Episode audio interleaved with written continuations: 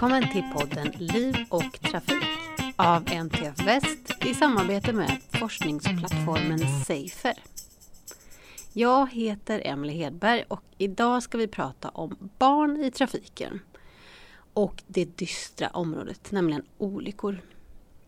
Vi släpper detta poddavsnitt några veckor innan NTFs konferens Barn, liv och trafik som hålls i Göteborg den 6 mars. Och där kommer vi prata om barn i trafiken inom lite olika områden, till exempel stadsplanering utifrån barnens perspektiv och eh, hur vi främjar vardagsrörlighet och det aktiva resandet till exempelvis skolan. Sen är ju såklart trafiksäkerheten med. För det är ju faktiskt barn som både skadas och dör i trafiken årligen. Transportstyrelsen har nu släppt sina preliminära siffror för 2023 och eh, av de 232 som dog i vägtrafiken så var det sex av dem eh, som var barn i åldern 0 till 14 år. Och sen har vi de som är svårt skadade och då var det 88 stycken som var mellan 0 och 14 år och 131 mellan 15 och 17. Sedan har vi också de som blev lindrigt skadade i trafiken under 2023 mellan 0 och 17 år. Och det är cirka 1900 barn. Så ja, vi kan ju säga att barnen är absolut en del av statistiken. Eh, och detta ska vi då prata om idag och då har vi Magdalena Lindman med oss som är forskningsledare på försäkringsbolaget If inom just trafik och trafiksäkerhet. Och du har ju koll på just trafikolyckor med barn. Hur ser det ut skulle du säga? Är, är det siffror som eh, förvånar? Alltså, det skulle jag ju inte säga att det är. Eh, andelen barn i den här statistiken som du eh, nämnde just. Eh, och med barn så pratar vi ofta om de som är mellan 0 och 14 år. Den har legat på samma låga nivå under de senaste åren. Eh, och, eh, de här siffrorna det motsvarar ungefär mellan 1 och 3 procent av alla dödsfall i trafiken och mellan 4 och 5 procent av alla de som är svårt skadade. Um, och även om man kollar på det här på ett lite annat sätt, man kan ju räkna risk som en del av befolkningen. Och eh, då ser man att eh, risken för att omkomma i trafik, eh, ja men den är ju störst för de som är allra äldst i mm. vårt samhälle, de som är 75 plus, och så sen kommer de unga vuxna mellan 18 och 24, det är ju en sån där klassisk mm. riskgrupp då. Men barn har faktiskt en väldigt låg eh, risk att omkomma i en vägtrafikolycka. Okej, okay. ja. Mm.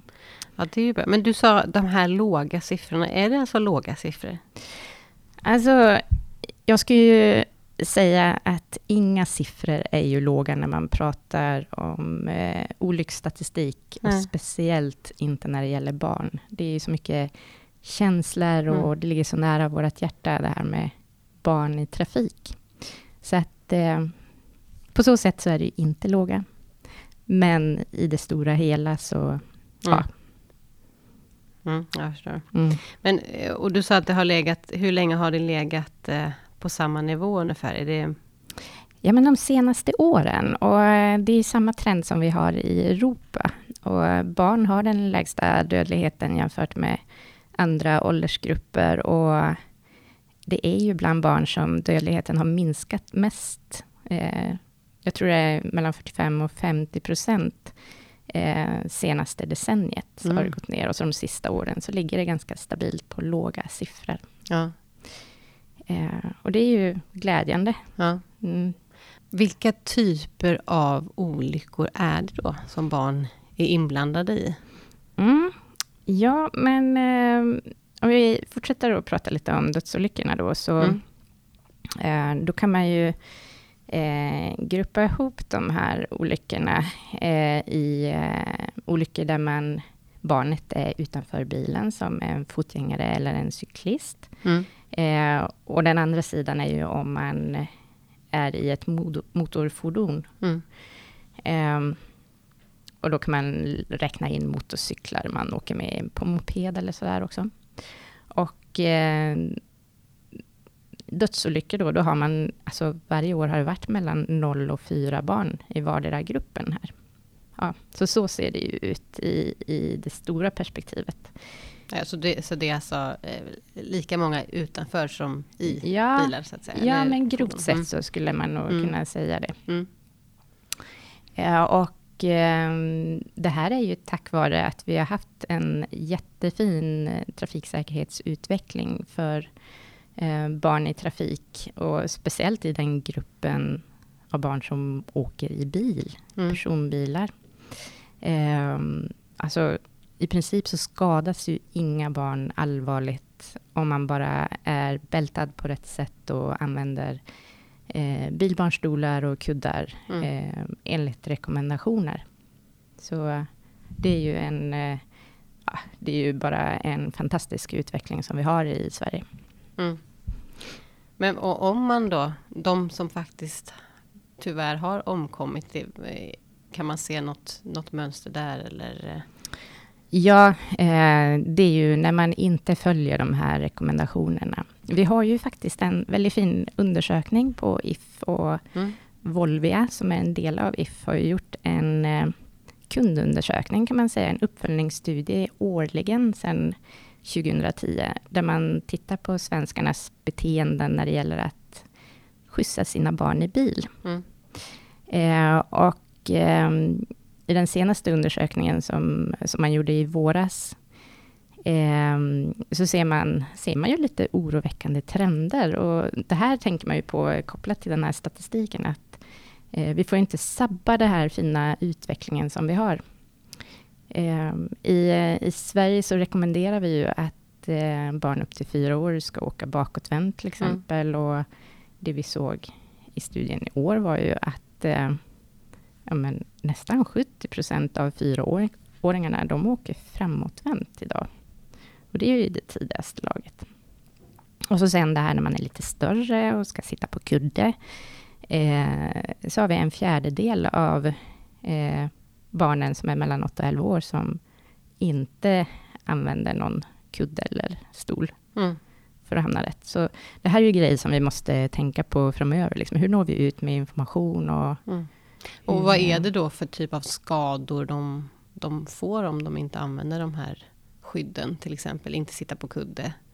Det beror ju helt på mm. eh, krocksituationen. Och, eh, Ehm, bland de eh, sämsta utfallen man kan se, det är ju när till exempel bältet, midjebältet glider upp i magen och det är precis ja. det kudden ska skydda ifrån. Um, och mjukdelarna får ta stryk av, av de krafter som man utsätts för i en kollision. Mm. Eh, och den här andra gruppen då, som mm. du pratade om utanför bilen? Precis, den eh, gruppen skulle jag faktiskt vilja fokusera lite mer på. Mm. Ehm, de är ju cyklister och fotgängare. De är ju en eh, stor andel i, i nationell statistik. Det gör en hälften här och det är precis så det är i Europa också. Mm. Och vi har ju väldigt mycket fokus på den här gruppen med trafikanter. Och ja, men eh, generellt sett så vet vi ju att Eh, majoriteten av eh, cykelolyckor det är singelolyckor där man eh, ramlar eller faller själv av cykeln eller krockar med någonting i infrastrukturen. Mm.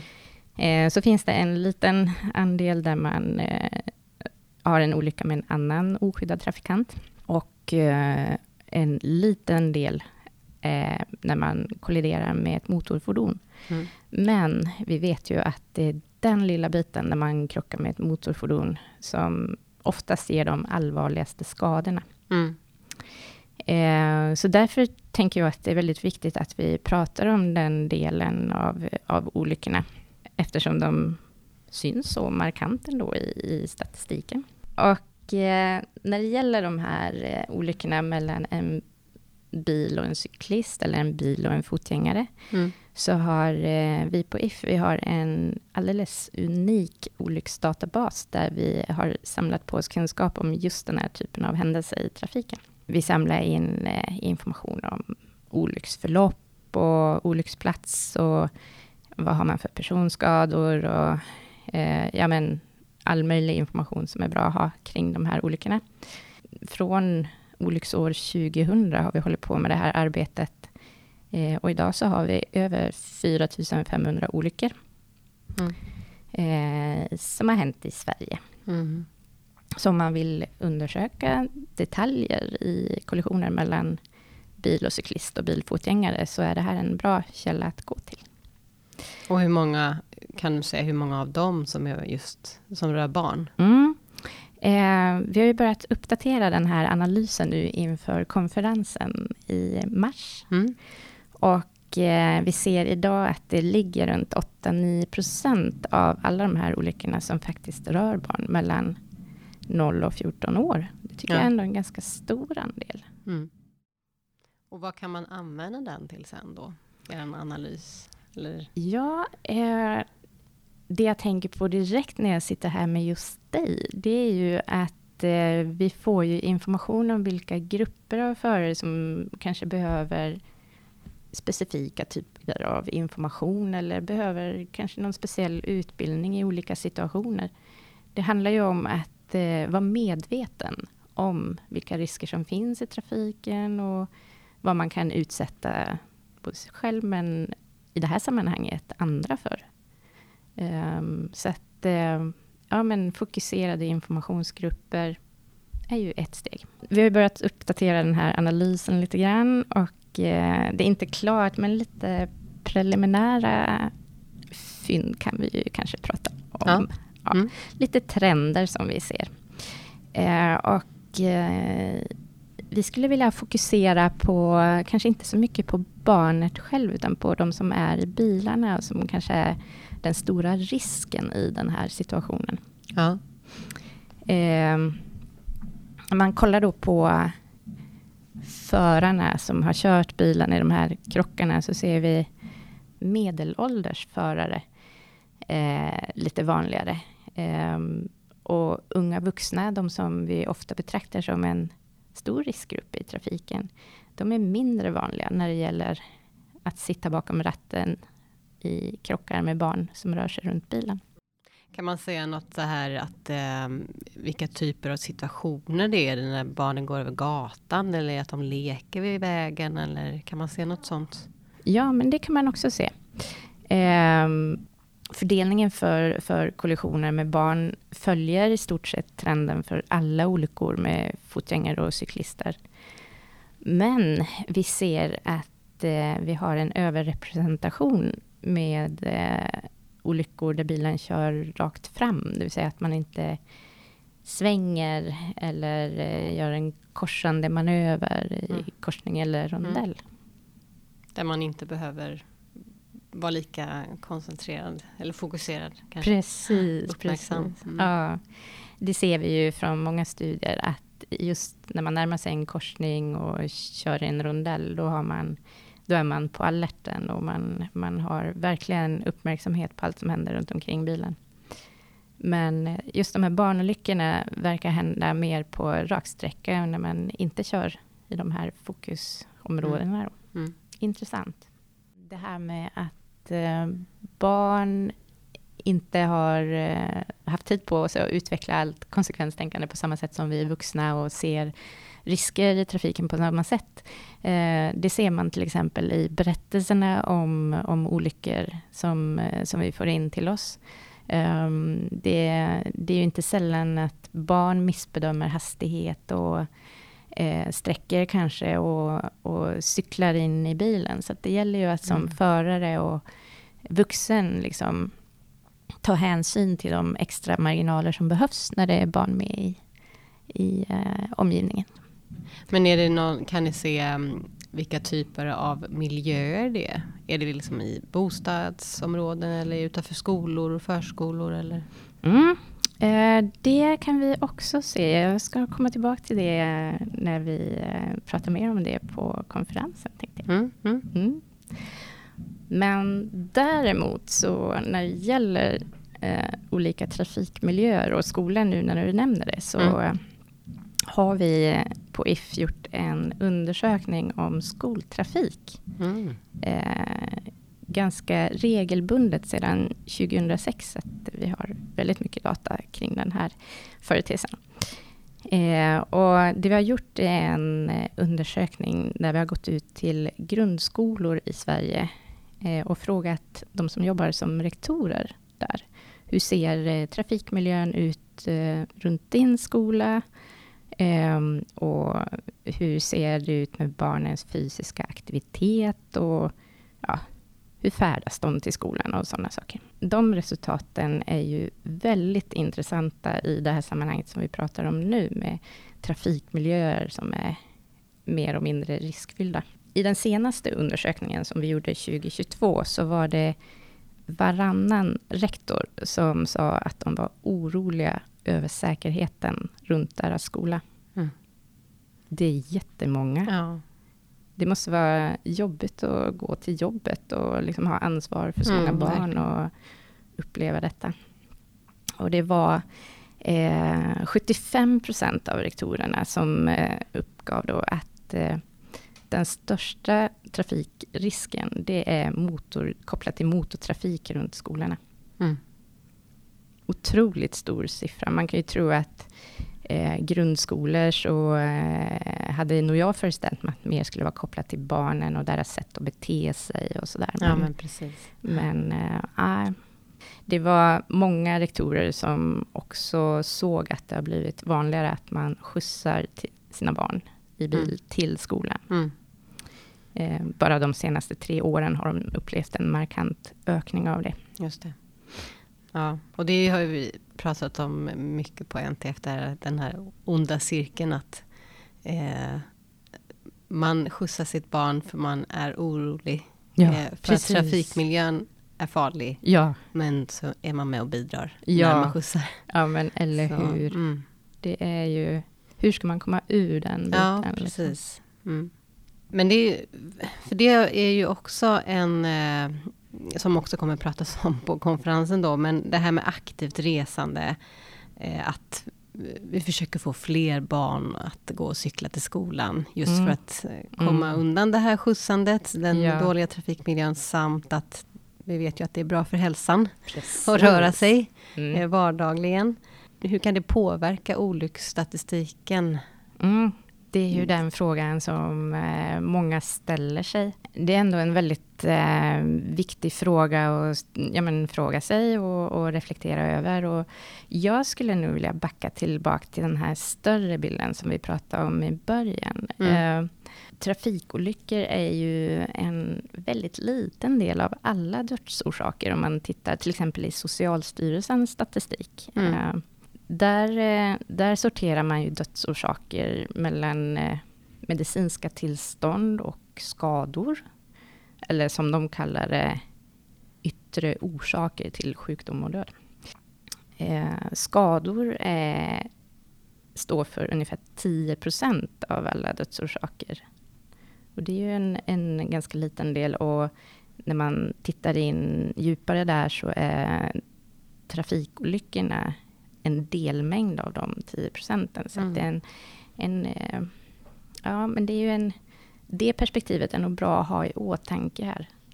Alla typer av dödsolyckor har ju minskat sedan 90-talet, alltså kraftigt. Eh, och det, det beror ju på att vi har eh, säkrare bilar och cykelhjälmar och krav på bilbälten. Och, mm. Men också på att vi har ett bättre säkerhetstänk. Som föräldrar och i samhället. Mm. Uh, och uh, ja, men det här är ju en, en trend över alla typer av olyckor, både fallolyckor och drunkningsolyckor och trafikolyckor. Um, och en annan grej som kan bidra till det här, eh, det är, kan ju vara då att barn inte rör sig lika mycket. Och så vi kan säga att Trafikmiljöerna utanför skolorna måste, måste bli bättre. Det är mycket skjutsande föräldrar som kan orsaka osäkra trafikmiljöer. Men fördelarna med att röra sig överväger eh, säkerheten som kanske föräldrarna upplever att sina barn har om de skjutsar. Nu blev det jättekomplicerat. Ja, man behöver väga dem mot varandra lite grann. Och sen så måste man ju också ta hänsyn till att eh, vi har en mycket mer säker trafikmiljö idag än vad vi hade för eh, ett par decennier sedan. Mm. Och så måste man ta hänsyn till att barn inte är lika vana med att vara ute i trafiken och transportera sig själva. Så det finns en del som är outforskat här mm. i det här eh, området. Mm. Men alltså, Folkhälsomyndigheten är ju väldigt tydlig liksom, med samband mellan den här stora mängden av dödsorsaker som omfattar kroniska sjukdomar och andra medicinska tillstånd. Och det, vi behöver röra på oss mer mm. och det gynnar ju barns eh, självständighet och sin egna mobilitet och mm. självkänsla. Och, mm. Så man kan ju ja. egentligen säga då att äh, de här föräldrarna som skjutsar sina barn på grund av att de känner att det är en otrygg trafikmiljö. De kanske skulle öva på att, att man, ska öva, man övar på att gå eller cykla med barnen till skolan för att, äh, för att känna sig tryggare. Ja, men det skulle jag nog säga är ett riktigt bra tips. Mm. Eh, varför inte ta, ta ett par månader om man känner en oro inför att sitt barn skulle gå själv till skolan, så ta ett par månader eller om ja, det är inte säkert man har tid, det är inte säkert det finns möjlighet, men då kan man en helg eller mm. om man är ledig. Mm. Och så kan man testa lite olika vägar och utforska och resonera kring. Mm. Då tror jag att man både själv som vuxen och som barn känner sig trygg. Mm. I alla fall tryggare med situationen. Så. Ja. Mm. Men då kommer vi in lite så här på, på ansvar också. Eh, mm. vems ansvar är det, skulle du säga? Alltså man pratar just eh, ja, olycksstatistiken då för barn in, i trafikmiljöer. Är det föräldrarna eller är det kommunen som, som bygger trafikmiljön eller är det skolan som eh, ansvarar för att se till att inte eh, det blir dålig trafikmiljö utanför skolan? Vad skulle du säga Mm, precis, ja men det där är ju också så viktigt. Jag tror, ju, jag tror att det här är ett delat ansvar. Mm. Eh, det är klart att skolan har ju en del i det. De ska ju utveckla våra barn och undervisa dem och ha en bra miljö. Och sen är det också klart att samhället har en stor del. Det ska ju finnas en trygg infrastruktur där vi kan transportera oss till, mm. till våra dagliga uppgifter och skolan är ju jätteviktig då. Um, här tänker jag nog kanske... Just nu tänker jag mycket på de barn som inte bor i storstadsmiljö, utan de som bor mer på landsbygden.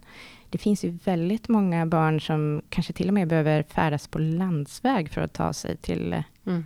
till skola och fritidsaktiviteter. Vi har precis gjort en undersökning bland vuxna, eh, men eh, där vi ser att eh, Ja, det är nästan 40 procent av svenskarna som färdas på landsväg med cykel. Mm. Och 75 procent av dem, de gör det för att komma till sitt eh, mål. Liksom. Mm. Gå till jobbet eller handla eller ja, inte för att träna eller som rekreation. Nej. Och då, då blir ju det en väldigt viktig miljö och jag tänker mig att eh, det får ju framtida studier visa, men jag tänker mig att det finns ju säkert väldigt många barn också som utsätts för den otryggheten. Så visst, samhället har, har en stor bit i mm. ansvaret. Mm. Men jag skulle nog ändå säga att föräldrarna har ett jättestort ansvar här. Och jag tror inte man kan komma undan med att prata om skola och samhälle bara, utan det handlar mycket om att man vågar uppmuntra och guida sitt barn till rörelse och ha tålamod och träna på det som kan vara en risk i trafiken. Och det är ju det är klart att man har inte alla förutsättningarna som barn direkt, utan man måste öva på det här. Men mm. får man aldrig öva så kommer man aldrig att eh, ta sig själv heller. Träna på att ta sig, hitta vägar, hitta olika vägar till skolan och skapa ett lugn i familjen för att man ska ta sig. En annan sak som man kan träna på, det är ju på uppmärksamhet i trafiken. Och det är ju en bra grej, både för oss själva som vuxna, men också på barnen. Så när man, när man är eh, färdas, om man åker bil eller cyklar, så kan man ju prata om Syns jag? Och tror du att han ser mig? Och, ja, men så övar man upp sin mm. färdighet mm. på det området. Mm. Det tror jag är en bra grej. Precis, och här tänker på eh, distraktion till exempel. Det är ju många, det kanske är mer eh, lite äldre tonåringar men som har eh, hörlurar i öronen eh, Mm. väldigt eh, stor del av dagen. Ja, precis. Och då kanske man inte hör att det kommer en cykel bakom och så vidare. Precis, precis. Och det, man är ju en, det här är ju någonting som har kommit för att stanna i vårt samhälle, Mm. tänker jag. Och då gäller det att vi har med det i våra förutsättningar när vi rör oss i trafiken. Att Mm. tänka att ja, men han kanske inte hör mig, eller hon kanske inte är medveten. Mm. Och, så att vi tränar på det också. Precis. Och vi eh, på NTF pratar ju mycket nu under vinterhalvåret om reflexer. Ja, se och synas. Se och synas, precis. Jätteviktigt. eh, Så. Ja, Mm. precis. Men, men eh, vad tror du då om framtiden? Tror du att eh, eh, siffrorna kan sjunka mer eller kommer det fortsätta vara på den här nivån?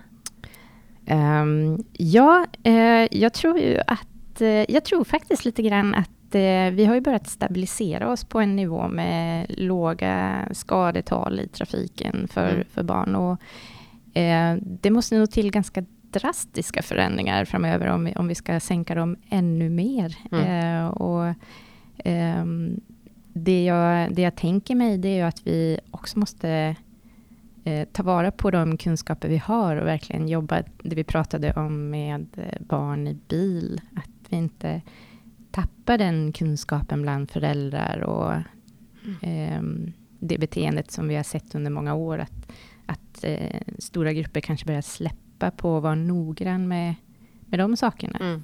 Ja, Det det, kommer ju nya generationer hela tiden. Ja, precis. Och hur, hur når vi ut i det ständiga mediebruset och hur, hur kommunicerar vi det här till nya grupper med människor som åker med barn i bil?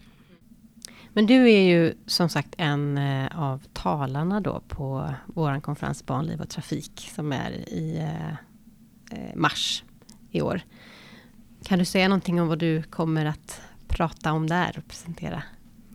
Ja, eh, jo men jag tänker att jag kommer att prata lite mer om den här eh, stora helhetsbilden där trafikolyckor är en del av den.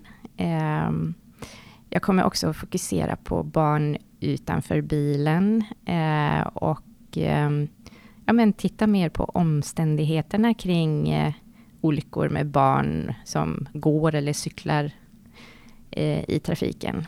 Eh, och eh, ja, men prata lite mer om de här resultaten från vår skoltrafikundersökning. Mm. Ja, men de säger väldigt mycket om hur eh, läget ser ut idag. Ja men intressant. Får vi hoppas att eh, våra lyssnare anmäler sig till eh, konferensen också så att de får Ja. höra ännu mer från dig. Ja, Ja. precis. Ja, stort tack säger vi till Magdalena Lindman som var med oss idag. Jag tipsar ju igen här nu om vår konferens Barn, liv och trafik som är den 6 mars i Göteborg där vi alltså kommer belysa det här området ännu mer. Och har du inte anmält dig än så går du in på ntf.se och gör det. Och vill du lyssna på fler avsnitt av podden så går du in på liv och trafikpodden.se eller där poddar finns.